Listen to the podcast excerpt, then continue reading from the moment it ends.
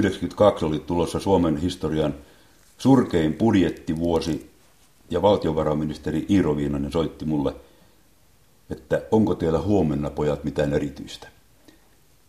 No mä vastasin, että alkaa kuulostaa siltä, että on. No niin on, minun pitäisi esittää tämän maan historian surkein budjetti lehdistölle ja pelkään, että minulle nauretaan. Voitteko tulla ja laulaa ensimmäisen sivun? Hyvä kuulija, tervetuloa kanssani Porkkalaan, paikkaan nimeltä Villa Hummerheim.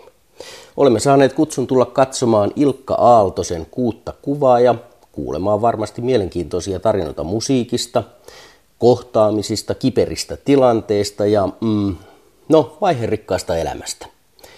Ainin kuvat ovat nähtävissä myös osoitteessa yle.fi kautta 6 kuvaa ja ohjelma kuultavissa myös Yle Areenassa. Ilkka Aaltonen, olet koulutukseltasi diplomi-insinööri. Lisäksi verkkosivultasi kirjasi myös seuraavat: sarjakuvapiirtejä ja kuvittaja, taidemaalari, tekstinikkari ja graafikko, näytelmäkirjailija, kuunnelmakirjailija, pakinoitsija, kirjailija. Hirveä liuta, mutta missä on laulaja? Sehän kai on eniten sinusta tehnyt sen, mikä nyt tällä hetkellä olet. No joo, sitä ei siellä tarvitse tosiaan liikaa korostaa. Laulajahan musta tuli oikeastaan vasta armeijan jälkeen, kun tulin takaisin Otaniemeen opiskelemaan ja huomasin siellä, että täällähän toimii vaikka minkälaisia musiikkikorporaatioita, ja sitten päätin kavereiden yllytyksestä liittyä sikäläiseen mieskuoroon, eli PIKOon. Okei, yritetään sitten seuraavien reilun 40 minuutin aikana maalata kuulijalle kuva sinusta ja nykyhetkeen johtaneesta elämäsi vaiheista. Mutta ihan ensin maalataan kuva tästä paikasta, Villa Hummerheimistä. Haluatko kertoa tästä paikasta enemmän? Istumme Villa Hummerheimin avarassa, valoisassa salissa. Joo, tähän on siis meidän lauluyhtyeen eli Hummeripoikien omistama paikka, joka ostettiin keikkapalkkioilla. Eli vuonna 1998 oltiin laulaskeltu semmoinen reilu 10 vuotta ja yhtäkkiä huomattiin, että emme enää ehtineet millään juoda keikkapalkkioita pois, niin ehdotin pojille sitten, että olisiko tämmöinen 5 perheen yhteinen kesäpaikka mahdollinen ratkaisu. Ja muistan vieläkin sen poikien insinöörimäisen innostuksen, että no, emme me nyt vastustakaan. Ja sitten mä katsoin saaneeni mandaatin etsiä merenrantapaikkoja ja etsin 3 vuotta systemaattisesti väliä Loviisa Tammisaari. Ja kävin varmaan 30 paikkaa katsomassa sinä aikana. Ja 98 maaliskuussa sattui niin, että olin Tapiolan osuuspankissa hoitamassa jotakin rutiiniasiaa, ja siinä sitten kuulin sivukorvalla, kun siinä vieressä seisit noin 75-vuotias isäntämies sanoi toiselle virkailijalle, että ottaisiko pankki tämän erään tontin Porkkalassa myyntiin. Se menee ensimmäiselle, joka siitä kuulee. No, minä rohkeasti käännyin ja anteeksi nyt, mutta taisin olla se ensimmäinen, että mistä on kyse. Niin sen papan ensimmäinen kysymys mulle oli todella dramaattinen. Oletko sinä valmis tekemään nopean ratkaisun? Minulla on 3 kuukautta elinaikaa. Jolloin mä luulin, että kyseessä on piilokamera. Et vanhaa teekkariahan ei niin vaan huijata. Ja siinä sitten yritin katsella sitä mahdollista piilokameran paikkaa ja en löytänyt. Tuli kiusallinen hiljaisuus. Sitten se isäntämies keskeytti hiljaisuuden sanomalla, mitäs sinä odottelet? Minulla on aina vain vähemmän elinaikaa. Ja siihen mä en osannut sanoa enää mitään muuta kuin, että no onpas harmillista kuulla, mutta mennäänkö katsomaan tonttia. Ja saman tien sitten ajettiin tänne Porkkalaan ja loppu on historiaa. Meidän pitäisi katsoa 5 kuvaa tässä. Katsotaan ihmeessä. Ja ensimmäinen kuva on meillä siinä pöydällä. Joo, mä valitsin tämän kuvan tähän sen takia, että tämä ikään kuin toi vahvasti mieleen sen hetken, kun mä päätin lopettaa insinöörin uran ja alkaa ikään kuin viihdetaiteilijan hommiin. Keitä siinä on? No tässä kuvassa on hyvin mielenkiintoinen herra minun seurassani. Hän on Uriah Heepin perustaja ja kosketinsoittaja ja kitaristi Ken Hensley, jonka tapasin aika hauskoissa merkeissä Helsingissä.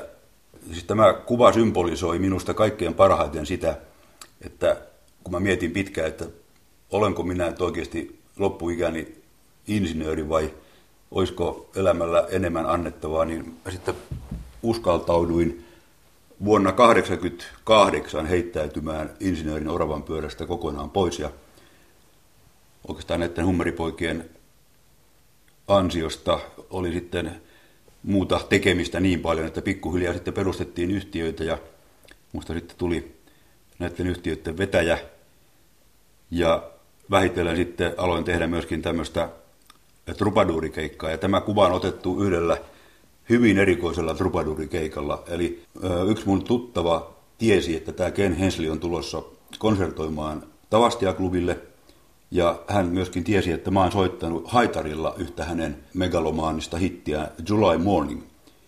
Ja tämä kaveri ehdotti, että mä tulisin haitarin kanssa sinne levyn julkistustilaisuuteen, mikä pidettiin ennen tätä konserttia tuossa London pubissa, niin mä soittelisin sitä July Morningia siellä kaikessa hiljaisuudessa taustalla, ja tämä Hensley jakaa nimmareita ja levyjä, ja näin sitten toteutettiin tämä, ja kun hän siinä sitten puolen tunnin ajan jakeli niitä nimmareitansa, niin yhtäkkiä hän rupesi ihmettelemään, että mistä helvetistä tulee hänen tekemänsä kappale haitarilla soitettuna.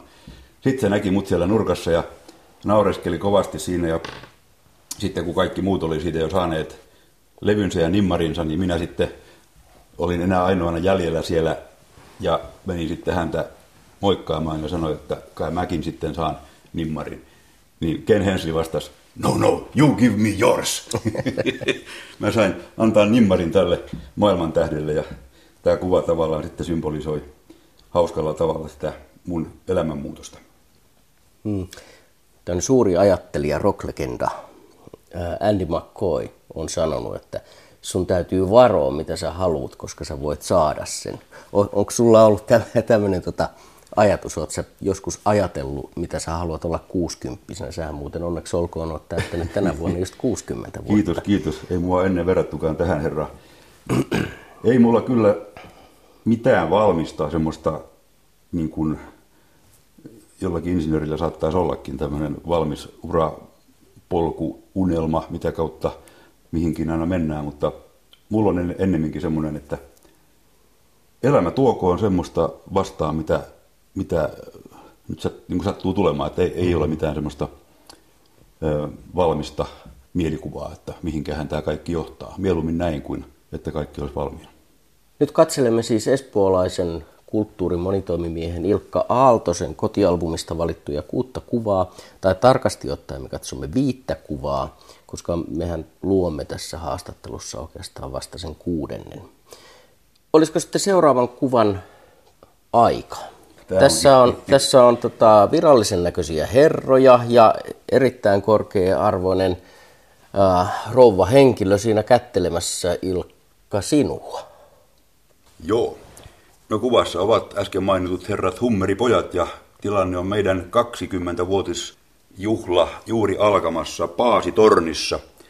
Ja siinä rouva tasavallan presidentti on juuri saapunut juhliin ilman herra Arajärveä. Ja minä olin päivää aikaisemmin saanut tietää, että tohtori Arajärvi ei pääsekään, ja meille tuli mielenkiintoinen ongelma, että kuka me keksitään tuohon ykköspöytään tyhjälle tuolille, koska se näyttää aika nololta, jos siinä ei istu kukaan.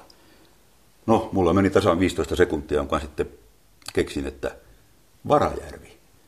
Mä soitin yhdelle kaverille, itse asiassa Laurmaan Ilkalle, hyvä ystäväni, jonka pokka pitää missä tahansa tilanteessa. Ja sanoin hänelle, että sinä olet huomenna sitten tohtori Varajärvi, onko sinulla mitään kysyttävää? Hän sanoi, että ei ole. Ja niin hän sitten toimi Tarja Halosen avekkina, ja tämä oli semmoinen tilanne, että muut hummeripojat eivät tienneet tästä mitään.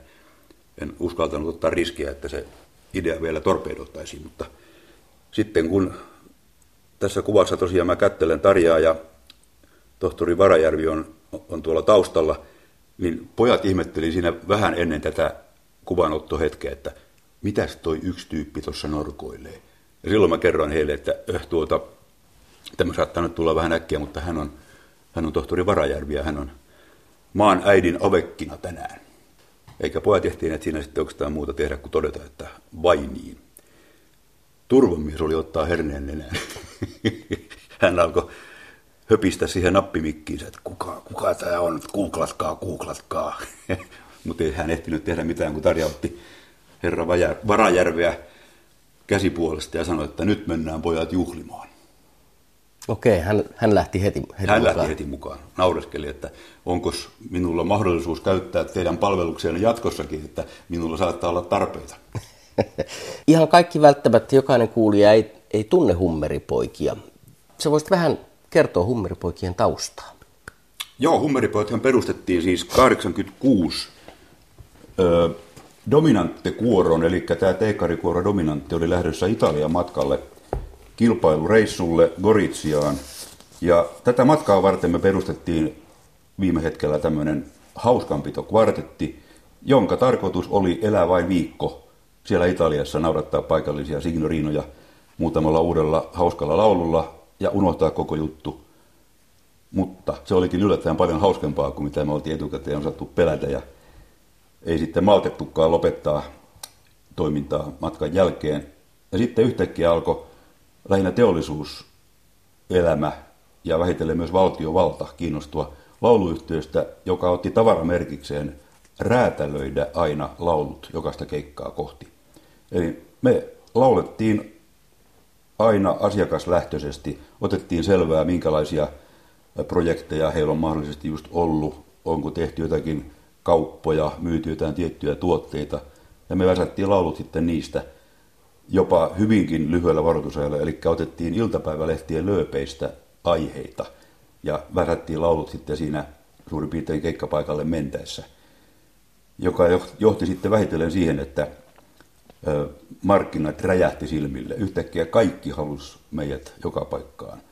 Yksi ehkä uskomattomimpia alkuvuosien esimerkki keikoista oli, kun 1992 oli tulossa Suomen historian surkein budjettivuosi ja valtiovarainministeri Iiro Viinanen soitti mulle, että onko teillä huomenna pojat mitään erityistä. No mä vastasin, että alkaa kuulostaa siltä, että on. No niin on, minun pitäisi esittää tämän maan historian surkein budjetti lehdistölle ja pelkään, että minulle nauretaan. Voitteko tulla ja laulaa ensimmäisen sivun?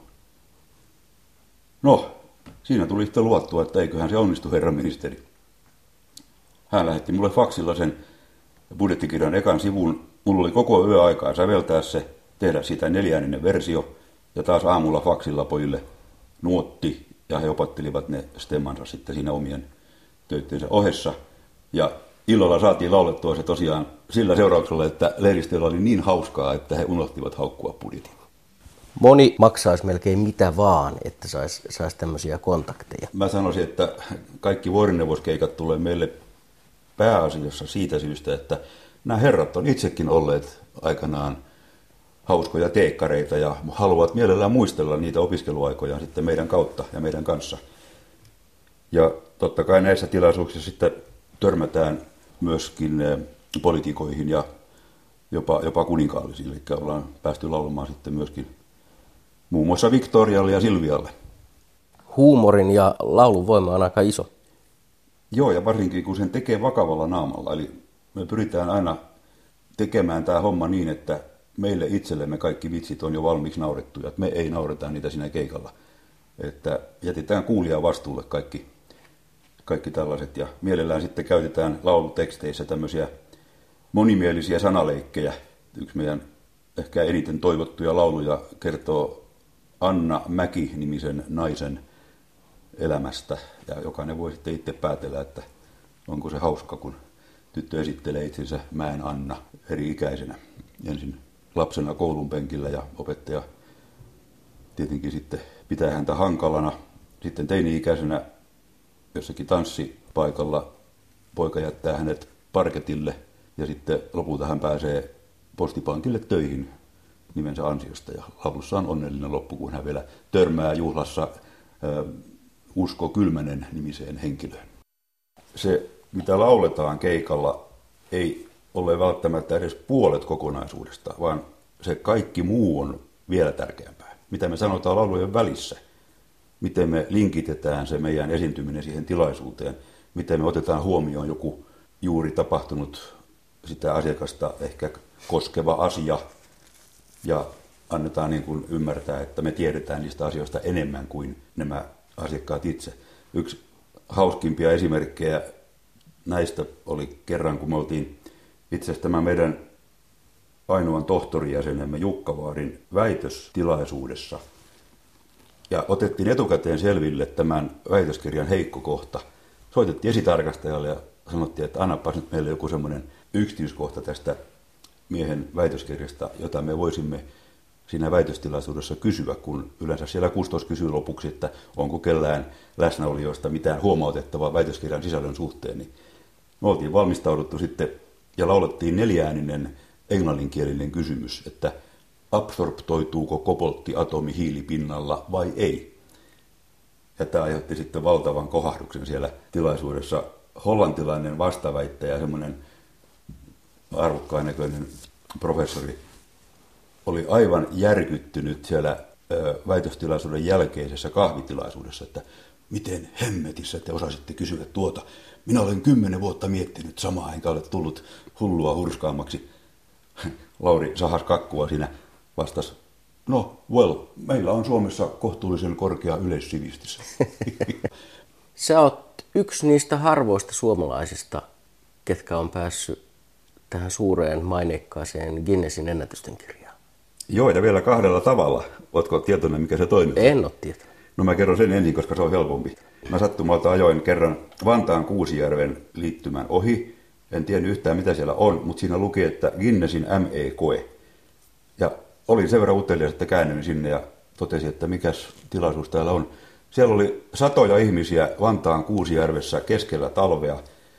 Ja kyseessä oli maailman ennätyskoe, montako ihmistä on yhtä aikaa avannossa. Joku huusi mulle, että jos haluat mukaan ennätykseen, ota äkkiä vaatteet pois ja hyppää järveen. No, ei mua tarvinnut kauan siinä kehottaa ja mä sitten menin mukaan ja pääsin siinäkin sitten ennätysten kirjaan. Se oli muistaakseni 327 ihmistä yhtä aikaa järvessä. Ja vielä yksi vetopasunisti. Tämä oli se niin sanottu helppo tapa päästä Guinnessin kirjaan. Sitten toinen oli tämä, mihin sä äsken varmaan viittasitkin, eli tasan 10 vuotta sitten niin mä soitin pianolla, haitarilla ja kitaralla silmät sidottuna 3333 musiikkikappaletta. Ja tällä pääsi sitten ennätykseen kiinni.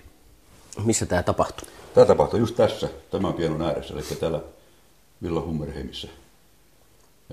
Kymppiuutisten loppukeventäjäkin oli paikalla, niin kuin näet tuosta valokuvasta, eli Tommola Mika otti sen talteen. Se on vieläkin siellä nettisivuilla, jos googlaa mun nimellä ja Guinnessin ennätykseen, niin sieltä se löytyy.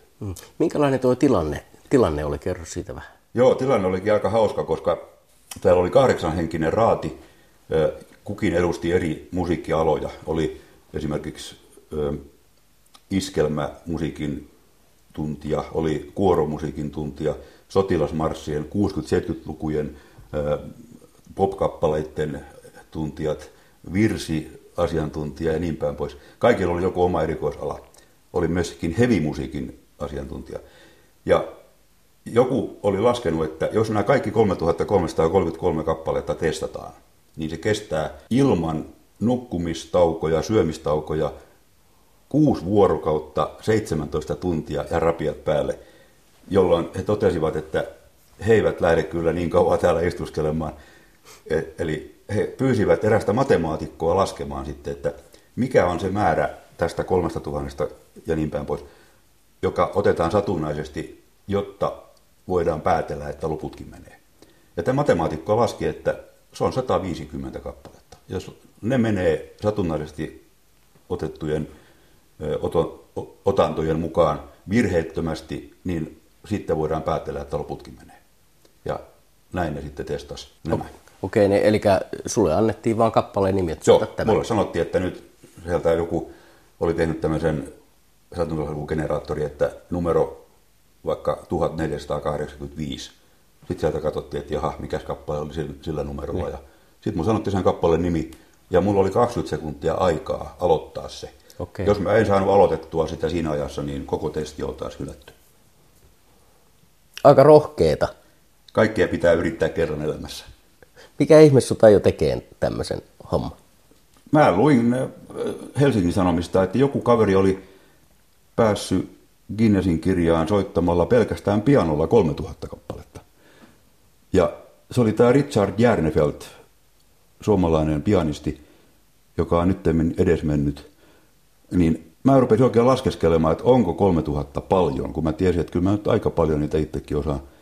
Sitten mä tein, sen verran mun on insinööri, että mä tein Excel-taulukon, johon mä laitoin, että humpat, tangot, valssit, rockit, virret, marssit ja niin päin pois. Ja sain pelkästään yhdeltä istumalta muistini purkamalla siihen taulukkoon noin 2700 kappaletta. Ja silloin mä tajusin, että ennätys taitaakin olla haarukassa. Sitten mä otin kaikki lähdeteokset ja rupesin selaamaan niitä ja ainin toi tosiaan vielä ja toihan menee ja toihan menee. Mä pääsin heittämällä yli sen 3000. Sitten mä päätin, että mä otan semmoisen numeron, joka menee kivasti läpi mediassa. Eli 3333. Se kuulostaa paremmalta kuin vaikkapa 3587. Mm. Ja tämä sitten tuli testattua. Mielenkiintoista. Eikö? Kyllä.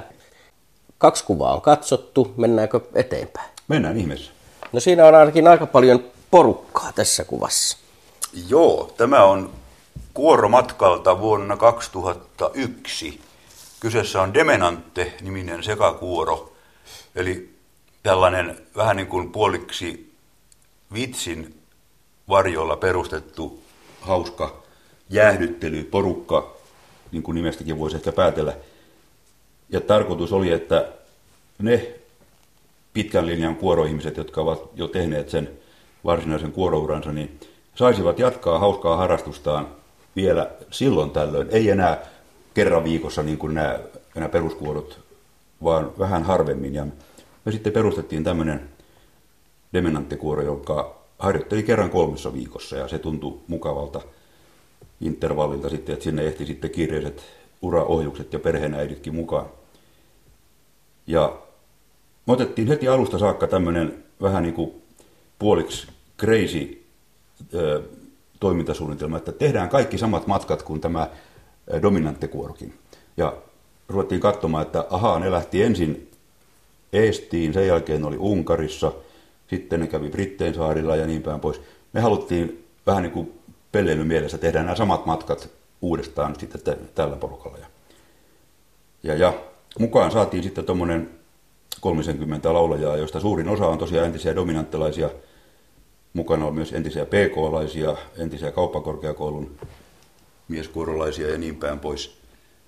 Ja tämä kuva on otettu Gorizian kuorokilpailusta vuonna 2001. Ja tämä Italiamatkakilpailu tuli itse asiassa vuoroon, otapas nyt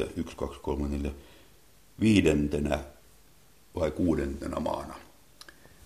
Ja koska kerran Dominantti kävi silloin 86 Goriziassa, niin mä ehdotin sitten näille dominanttilaisille, että eiköhän mekin mennä sitten kuorokilpailuun. Niin ensimmäisenä tuli valtava vastustus, ei tietenkään mennä, eihän me mitään osata laulaakaan edes. Ja sehän on ihan oikeille kuoroille ja niin päin pois. Sitten mä ajattelin, että no mitäpä jos tehdään niin, että valitaan semmoiset kappaleet, jotka me osataan ja jotka me harjoitellaan sitten todella hyvin. Ja jos menestytään, kerrotaan kaikille, jos ei menestytä, ei kerrota kellekään. No, tällä mä sitten sain tämän porukan innostumaan ja otettiin sitten semmoinen 5 kappaleen ohjelma, jota sitten harjoiteltiin koko se edeltävä vuosi. Näin me sitten yllättäen mentiin ja voitettiin koko kisa. Eli tämä kuva on siinä esimerkkinä siitä, että mitä vaan voi saada aikaan, kun on riittävä motivaatio. Mä valitsin tämän kuvan tähän ihan tämän takia.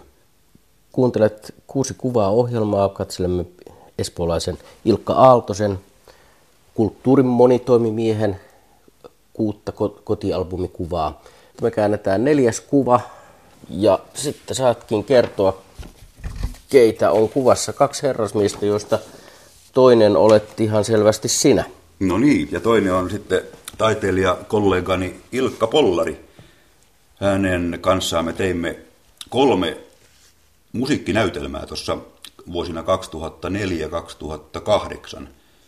Ja tämä kaikki alkoi siitä, kun mun isoisäni täytti 102 vuotta ennen kuin suostui kuolemaan. Ja hän oli ainoa mun tuntemani ihminen, joka näki 3 eri vuosisadan tapahtumat. Eli hän oli syntynyt 99 ja kuoli 2002.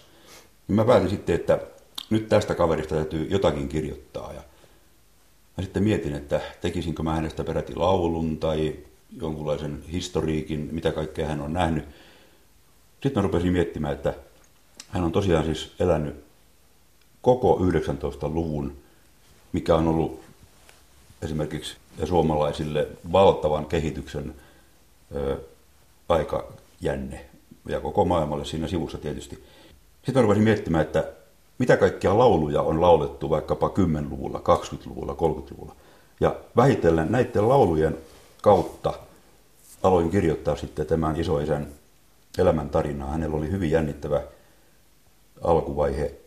Hän oli 6-vuotias, kun koko perhe joutui lähtemään, taikka päätti lähteä Amerikkaan siirtolaiseksi, niin kuin monet teki siihen aikaan. Ja hän oli ainoa, joka ei läpäissyt lääkärin tarkastusta Englannissa. Kaikki muut sai jatkaa matkaa. Isä, äiti, 3 muuta lasta, josta yksi oli ihan sylivauva. Niin tämä 6-vuotias pikkupoika palautettiin Suomeen, koska hänellä epäiltiin trakomaa silmässä. Sitä ei koskaan ollut, mutta pelkkä epäily riitti. Amerikkaan ei päästetty bakteeria. Jolloin hän tuli takaisin elinaapureiden nurkissa. Äitinsä tuli 5 vuoden kuluttua häntä hakemaan. Sattumoisin Titanikin uppoamisvuonna vuonna 12. Äiti tulee houkuttelemaan poikaa takaisin. Ja siinä vaiheessa mä jo tajusin, että nyt on niin dramaattisista aineksista kyse, että minäpäs kirjoitan tästä oikean näytelmän, musiikkinäytelmän. Kaikki nämä tietyt laulut, mitä silloin laulettiin, ja isoisän elämänvaiheet siihen ympärille. Ja semmoinen syntyi multa äkkiä, ja mä sitten ajattelin, että mä näytän tämän tälle mun kaverilleni Pollarin Ilkalle, että lue tää läpi ja sano, onko tästä aineesta vaikkapa musiikkinäytelmäksi. No, Ilkka antoi mulle rehellistä palautetta ja sanoi, että muuten aivan älyttömän hyvä juttu, mutta tää sun isoisän tarina ei kyllä kiinnosta tarpeeksi koko kansaa, että olisiko siinä mahdollista, että olisi joku toinen vähän tunnetumpi päähenkilö hänen rinnallaan. Me mietittiin siinä sitten vähän aikaa, että kuka se voisi olla, ja Ilkalta tuli sitten ehdotus, että mitä sanoisit Algot Niskasta. Eli tämä Suomen kuuluisin Pirtu Trokari, iskelmälaulaja Danin isoisä ja niin päin pois. Niin hänet me sitten valittiin tähän mun isoisän fiktiiviseksi kaveriksi, joka tuli sitten tähän näytelmään mukaan elämään tämän koko aikajänteen hänen rinnallaan. Ja sitten me käytiin läpi kaikki nämä Suomen itsenäistymiset ja kansalaissodat ja kieltolait ja mitä kaikkea siinä olikaan. Ja saatiin mielestämme semmoinen tarina aikaan, että kehdattiin mennä näyttämään sitä espoolaiselle teatteri Hyökyvuorelle. Ja silloinen grand old lady Sinikka Kataja kyseli meiltä, että no mitä sitten pojat oikein olette muuta tehneet tähän mennessä, niin Ilkka kertoi, että no mä oon diplomi-insinööri ja mä oon muun muassa rakentanut vähän murhaishappotehtaita tuonne Indonesiaan. Mä taas kerroin, että joo, mä oon taas ollut sähkövoimatekniikan diplomi-insinööri ja mä oon vähän niin kuin sähkölämmityksestä joskus tiennyt. Sinikka kuunteli ja sanoi, vai niin? No, minä voin vilkaista tämän läpi ja katsotaan. Me todettiin, että jaha, tähän tämä taisi jäädä tämä meidän näytelmäkirjailijauramme, mutta ei mennyt kuin pari päivää, niin Sinikka tulee lankoja pitkin. Me teemme tämän ensi kesänä. Hyllytän meidän nykyisen näytelmämme ja tämä menee ohi. Sitten me tehtiin Pirtukuningas ja Orpopoika -niminen musiikkinäytelmä. Ja se sai valtavan hyvän vastaanoton niin yleisöltä kuin lehdistöltäkin. Eli se oli tavallaan tämmöinen uusi jännä aluevaltaus. Sun täytyy olla aikamoinen renesanssi-ihminen, että sä pystyt hyppäämään tämmöisiin erilaisiin muotoihin, erilaisiin hommiin. Niin, tai sitten pähkähullu. Mulla on tapana tosiaan yrittää vähän niin kuin kokea kaikista mahdollisista hauskoista asioista edes jotain. Ja kun tämä isoisän tarina nyt oli tässä se liikkeelle paneva voima, niin sitä oli vaikea enää pysäyttää. Tätä näytelmää esitettiin sitten koko se kesä 2004 ja sitten rupesi jo Höykyvuoren väki kyselemään, että kai me nyt saadaan täällä joku jatko-osa sitten myöskin. Että, no sitten me päätettiin, että kun kerran Suomen tästä Porkkala-miehityksestä tulee sopivasti pyöreitä vuosia, niin mehän tehdään siitä seuraava näytelmä. Eli linkitettiin tämän Pirtukuninkaan samat kaverit, mun isoisä ja Algot Niska, eli heidän elämänsä jatkuu sitten täällä Porkkalan alueella siinä seuraavassa näytelmässä.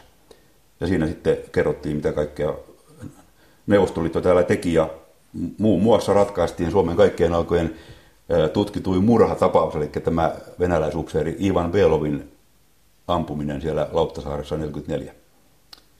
Niin tästä tuli sitten, jos mahdollista, niin vielä pikkusen raflaavampi tarina. Mutta sä et ole kuitenkaan jatkanut sitten kovin vahvasti enää tätä näytelmäpuolta. No yksi tehtiin vielä sitten sen jälkeen, eli 2008 itse asiassa Espoon kaupungin johtaja ja valtuuston puheenjohtaja halusivat, että me tehdään Espoon 550-vuotisjuhlille Espoon historiasta kertova musiikkinäytelmä. Ja siihen me sitten väsättiin semmoinen tarina, missä Espoon kuvitteellinen kaupunginjohtaja Korketta Makkonen löytää metrotyömaalta merkillisen luunpalasen, joka osoittautuu Johannes Kastajan varpaaksi. Ja koko metro meinataan panna jäihin sen takia, että täältä ei saa kaivaa sitten enää yhtään mitään. No, tarinat lopulta johti siihen, että kyllä se metro tehtiin ja kaupungin ylinjohto oli varsin riemuissaan tästä tarinasta. Sitäkin sitten, nämä kaikki kolme näytelmää muun muassa, niin myöskin painettiin kirjoiksi asti. Eli me haluttiin, että kun aika iso ponnistus jokaisen kohdalla tehtiin, että siitä jäisi sitten myöskin jotakin ihan sellainen konkreettistakin jäljelle, että ne on kaikki nyt sitten tosiaan luettavissa, myöskin internetissä. Seuraava kuva, 5. kuva, onkin sitten meillä käsillä. Ja yllätys, yllätys, se ei olekaan valokuva, vaan se onkin piirros. No joo, tästä tilanteesta oli mahdotonta saada valokuvaa. Tämä oli pakko piirtää. Tässä olemme Transnistria-valtiossa vuonna 2012. Ja tämähän on siis esimerkki siitä, mulla on tapana niin sanotusti kiertää maailman eksoottisia paikkoja. Kaikki alkoi siitä, kun Kuoron reissut alkoi viedä meitä puoli-ilmaisille maailman ympärimatkoille ja aina mentiin semmoisiin maihin, missä yleensä mitkään muut kuorot eivät olleet käyneet. Esimerkiksi Etelä-Amerikassa me oltiin ensimmäinen suomalainen kuoro, samaten Indonesiassa. Vähitellen mulle tuli semmoinen tapa, että aina kun mä lähdin vaikka itse lomareissulle, niin mä bongasin mielellään semmoisia maita, missä mä en ollut aikaisemmin käynyt. Ja vähitellen sitten maailmankartalle alkoi tulla nuppineuloja enemmän ja enemmän. Ja sitten siihen iski semmoinen tietynlainen keräilyvimma, että kun nyt Euroopasta puuttui vielä 3 valtiota, niin pitihän nekin käydä. Ja nyt tämä kuva viittaa siihen, kun viimeinenkin Euroopan maa tuli nähtyä. Eli Romania, Moldova ja Ukraina puuttuivat. Ja mentiin ensin Romaniaan, sieltä sitten Moldovan puolelle. Ja sitten mä katsoin karttaa, että lyhin reitti Ukrainaan, eli Odessaan, menee tämmöisen merkillisen niin kuin Transnistria-nimisen alueen läpi. Ja mä olin sen verran sitä lukenut, että sinne ei niin sanotusti suositella matkailijan menemään, koska pitävät itseään niin kuin tämmöisenä separatistialueena, joka on edelleenkin olevinaan Neuvostoliittoa, vaikka koko Neuvostoliittoa ei ollut enää muutamaan vuoteen. He ovat onnistuneet pitämään tämän moldovalaisen alueen niin sanotusti itsenäisenä omasta mielestään.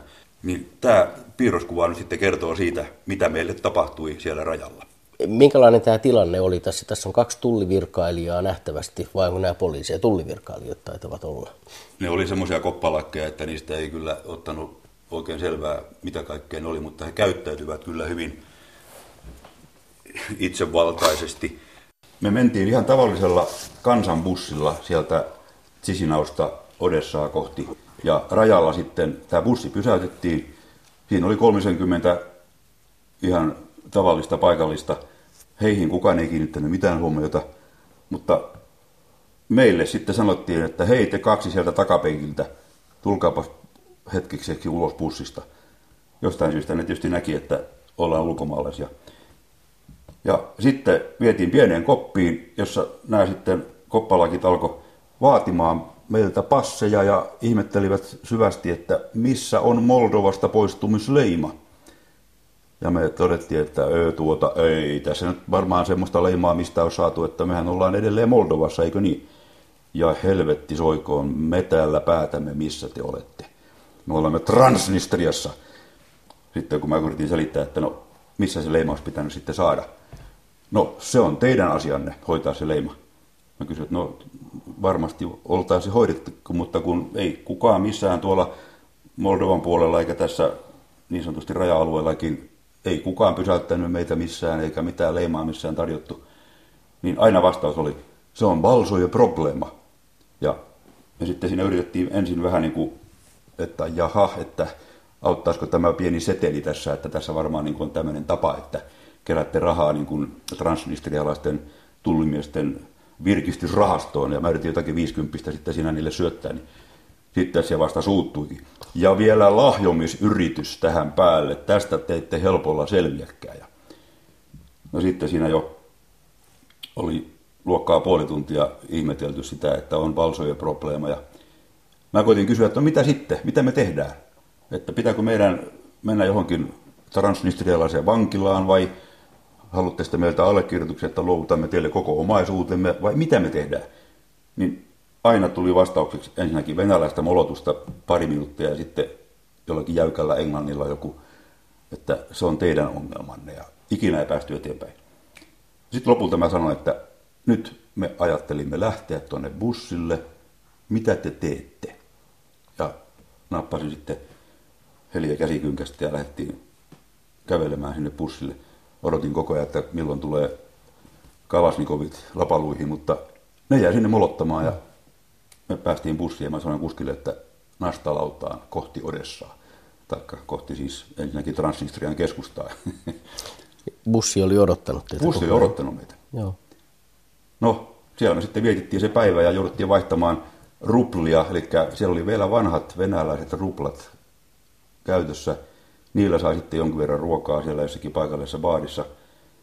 Ja sitten iltaa kohti niin piti yrittää päästä pois tästä maasta, niin se sitten olikin mielenkiintoista. Totta kai nämä virkailijat olivat antaneet seuraavalle rajalle meistä tiedot. Ja siellä sitten jouduttiin kaksinkertaiseen kuulusteluun, että jaha, teiltä puuttuu sekä Moldovasta tuloleima että Transnistriasta lähtöleima. Mihin helvettiin te olette matkalla? Ja siellä sitten jouduttiin taas joku puoli tuntia taistelemaan ja lopulta koppalakki armahti meidät, kun hän totesi, että nyt on kuulkaa teidän kannaltanne aivan mieletön säkä. Meillä sattuu olemaan huomenna täällä koko maan tärkein juhlapyhä eli pääsiäinen. Ja sen kunniaksi me olemme nyt hyvällä tuulella, joten saatte tällä kertaa mennä, mutta teillä ei ole mitään asiaa ikimaailmassa enää Transnistriaan. Mä kättelin molemmat koppallakin, että totesin, että tämä lupaus on helppo antaa. Ei ole tullut ikävä. Eipä ole tullut. Sitten päästiin Odessaan ja saatiin se viimeinenkin maa sitten pommattua. Montako maata olet kiertänyt kaiken kaikkiaan? 123, jos lasketaan nämä tämmöiset itsehallintoalueetkin mukaan. Mä tuossa katselin sun tuolta kotisivultasi, että aika paljon sä oot tehnyt huikeita lintubongauslistoja noilta matkoilta. Sä oot melkoinen luonnon ystävä myös. Joo, se on mun ehkä yksi rakkaimmista harrastuksista. Aina kun mä liikun jossakin päin maailman, niin mulla on muistikirjat sitten aina ja kynä valmiina, että mä lasken kaikki linnut. Aina kun mä oltiin vaikka huippuvuodilla, niin mä otin tosiaan niin kuin tehtäväkseni tunnistaa kaikki vastaan tulevat linnut ja siellä myöskin kasvit, niitähän ei ole kauhean paljon. Niin mä sitten tein lopulta uuden kuorolaulun, jossa librettona oli nämä linnun nimet ja kasvin nimet. Ja se tuo tavallaan jokaisen matkaan sitten semmoista uutta syvyyttä, kun sä liikut jossakin täysin uudessa ympäristössä, vaikkapa Kostarikan viidakossa tai Afrikassa, niin siellä on, joka paikassa on aivan eri eläimet. Niin sieltä saa sitten aina uusia lajeja. Ja sitten, jos nyt jotakin ei joskus tunnista, niin ei sille nyt ole niin väliä.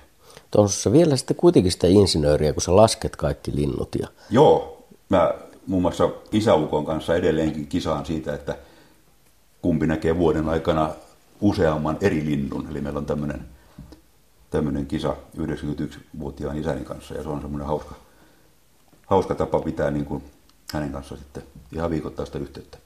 Ilkka Aaltonen, itse asiassa se, mikä näistä kuvista puuttuu, niin niistä puuttuukin sun lapsuus, nuoruus ja perhe. Joo, sä panit merkille tämän. Niistä ei ole paljon, tässä sanotaan, olisi paljon kerrottavaa, mutta ei niin mielenkiintoista kerrottavaa. Kaikillahan meillä on tietyllä tavalla se lapsuus- ja nuoruusvaihekin niin melko samanlaisia. Mä elin ihan onnellisen ja hienon lapsuuden ja oli mahtava perhe ja siitä on vieläkin 3/4 jäljellä. Eli kyllä mä voisin siitäkin kertoa pitkät pätkät, mutta mä uskon, että se ei kyllä kiinnosta sitten oikeastaan suurta yleisöä niin paljon kuin sitten nämä ehkä, mitä mä tähän olen valinnut. Sä oot Turusta kotoisin? Joo, taikka Paimiossa asuin niin kuin lapsuuteni. Kävin kyllä syntymässä Turussa. Joo, joitain kuvia tuolta kirjastasi, varsin paksusta kirjasta, on kierretty muutakin kuin maailmaa.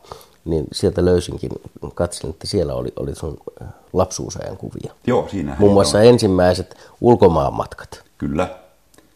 Mä oon kerännyt siihen kirjaan mun kaikki ulkomaanmatkat, ja se oli semmoinen välitilinpäätös. Eli mä halusin 55-vuotiaana tehdä tämmöisen niin kuin puolielämäkerran, jossa mä käytin sitten punaisena lankana näitä kaikkia 123 ulkomaanmatkaa. Ja siinä on sitten tavallaan jokaisesta matkasta kerrottu ne asiat, mitkä mä ikään kuin oletan, että voisi vähänkään kiinnostaa myöskin muita.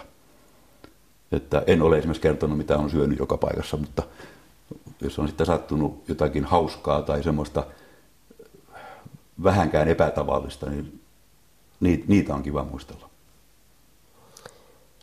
No niin, Ilkka Aaltonen, me ollaan nyt siinä vaiheessa, että me ollaan katsottu 5 kuvaa. On sitä 6. kuvaa vaille. Nyt käännetään niin sanottu tabula rasa tuohon. No niin. Se on valkoinen paperi ja nyt maalataan siihen kuva. Minkälainen se olisi se 6. kuva? Mä mietin tätä pitkään ja tulin aika itsestään selvään lopputulokseen.